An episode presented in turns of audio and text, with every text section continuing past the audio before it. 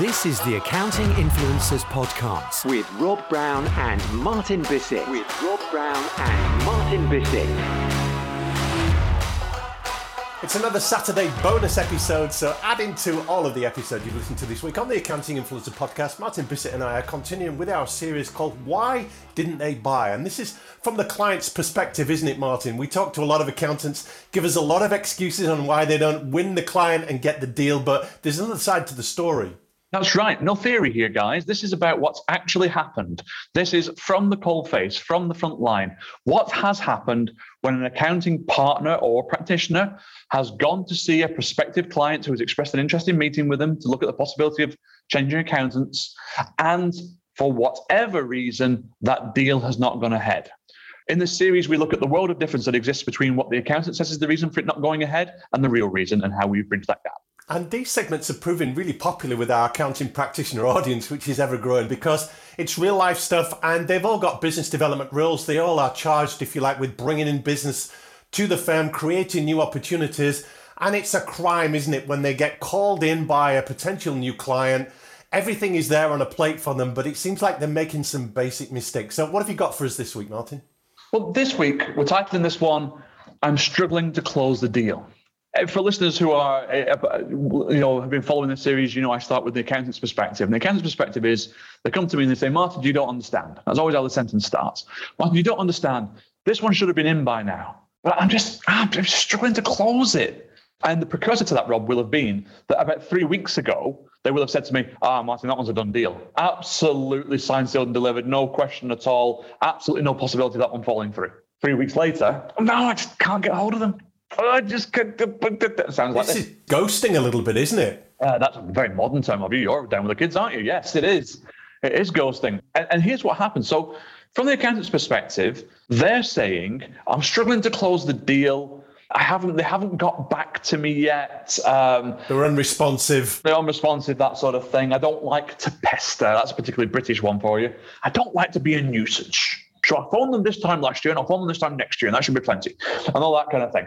Well, here's the reality, guys. We go to the prospect and we say, Hi, uh, you met with our Mrs. So and so recently? You know, yeah, yeah, you did. And I believe the meeting went well. Yeah, yeah, it did. And I believe there was a proposal submitted as well for the possibility of working together. Yeah, yeah, there was. And I believe that as yet you haven't decided to come across and join us as a client. Uh, that's correct. And we won't be doing either. Ouch. Okay. And do you mind me asking why that is? Yeah, yeah, absolutely. And then you get variations. And here are some of the variations. During the course of the meeting, the accountant made me feel like it'd be an absolute privilege for me to do business with him, and I'm not interested in a relationship on that basis. Number one. Second variation, they said they were going to call back two weeks ago. It's been a month. Number three, they said they were going to get across some information to me. I'm still waiting for it. Number four, they did indeed follow up with me, but I didn't get back to them. And it's been weeks now, and now I feel bad. This is on me. So every time they phone now, I'm even more disinclined to answer it. Other unfulfilled promises are available, but we get the gist that there's a lot of things that should have happened, promises that were made that didn't happen, and the accountant sees it very differently to the prospective client. Yeah, and all of the, the collective term for all of these in, in ancient sales world was Death Valley meaning that the initial meeting had gone very well. There was a clear fit, there was a clear sales opportunity. It had been progressed, and now we don't know what's happening. We don't know if they're saying yes or no. We don't know when they're saying yes or no. We don't know whether we should contact or back off. We're in Death Valley. We don't know what to do. It's radio silence. Radio silence, big time, big time. So if you've ever got into that situation or you know of a colleague who has, there is a very, very simple fix that we can recommend for you as added value on this show, guys, that will take care of this straight away. And that is the following rule or principle never, ever, under any circumstances, leave the meeting you're in, whether that's virtual or in person, without the next meeting being in the diary or schedule or calendar, depending on which territory you listen to us, to us in. Okay. Now, again, I get pushback on this, Rob. And they say, well, Martin, you don't understand. They didn't want to set another meeting. They wanted to think about it first. Great. Then you pencil one in and say, I'll confirm it nearer the time. So you have a date in the diary. And the more they push back against having another meeting, the more the accountant can be sure that they really haven't impressed in this first meeting. And there is no reason for a second.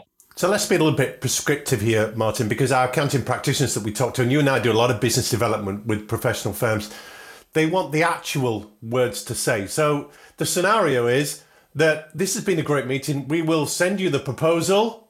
How exactly should they word position in that next move? If, if it's face to face, I wouldn't even recommend the sending of the proposal. I re- recommend that that's what you bring with you on the next meeting. But the effective language to be employed here is, is this. So, Mr. Brown, may I call you Rob? So, Rob, we've got an opportunity here. I think it's fair to say that there is a clear fit between what you're trying to achieve as an organization and, and what we here at uh, Bissett and Co can deliver. Um, what I'd like to do is go away, have a think about that, take a look at some of our existing client relationships, and put together what I believe, hand on heart, is the most appropriate way forward uh, for your business. Uh, from someone who's got an independent viewpoint, because I'm not involved with your business at this time. I'd like, if I may, to return with those findings and for us to go through the, the document with any of the decision makers that may be involved in the business and reach a conclusion at that next meeting, one way or the other, as to how you wish to proceed. Is that reasonable? That is so hard to say no to because I wanted to push back to you and say, well, no, we just want a price, we just want a fee, we just want a submitted proposal. But you then take yourself out of it with the power. You're just punting for the cheapest one you can find. Absolutely. So if they, if they do come back with that, listeners, by the way, if they do come back with that and say, no, we just want the price, we say, great. Well, in that case, you're not the right fit for us. So I've misunderstood. So let's go back to where I got it wrong. Yes, very good. Okay, simple as that. Um, but then at that point, after you've said, does that sound reasonable? That's a closed question. It's going to get a yes or no response on that basis. And let's assume it's a yes for the sake of this session. And we say, great. When would be the most appropriate time for that to take place? Now, what's key in the psychology here, Rob, is that we are now putting the control as to when this is going to happen into the arms of the prospect so that they don't feel pressured into some meeting too soon. They're going to tell us when it's going to be, but we have the control because we are prescri- prescribing what's going to happen.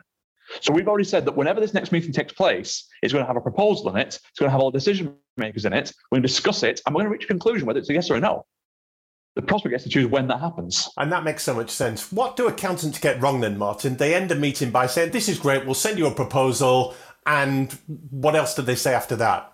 Generally, when the conversation runs dry, there's this little sound where they don't know where to go next. And so what happens is there's then a retreat, and the retreat comes out like this. Uh, well, uh, uh, have a think about it, and here's my card, and call me. Or, well, uh, well, uh, we'll, we'll meet next week at the networking meeting. Or, well, if you can't uh, care to send your books and records across, I'll take a look at those and come back with my thoughts in due course. I'll come back to me after you've seen our proposal if you want to take it further. Or, I'll tell you what, now that I've made you encouraged about working with us, I'll now let you go as cool as possible to give me as little chance as possible of actually winning you as a client. It sounds amateurish, really. It's criminal that it happens. So, Martin, just wrap this one up for us we are in a situation where they didn't buy because it went dry. Promises were made that weren't kept. The, the loops were not closed. The next step wasn't outlined. What's the hard hitting message to accounting practitioners here to get these deals closed and over the line? Don't lose control of the process of sale. Never leave the meeting without the next meeting being scheduled. If there is significant resistance to a second meeting, you haven't done a good enough job. And unfortunately, I've dealt with a number of literalists in my time who've heard me say first and second meeting. So if it goes to a third, they then say, well, we didn't know what to do. So let me rephrase it. If you're in your 19th meeting, don't leave it without getting the 20th. Okay the next one every single time, even when you've won them as a client, when they say yes and they sign whatever they need to sign in terms of permissions and they give the professional clearance that you need to have, then we, we um, schedule the first session with the client or the next action. At no point can the prospect be in any doubt as to what's going to happen next, when it's going to happen, and who's accountable. We cannot say it any clearer than that, you wonderful accounting practitioners listening. So go out there, make the deals happen, close the loop, and keep control of the sales process. Go and make something magic happen. Thank you, Martin. This is the Accounting Influencers Podcast with Rob Brown and Martin Bissett.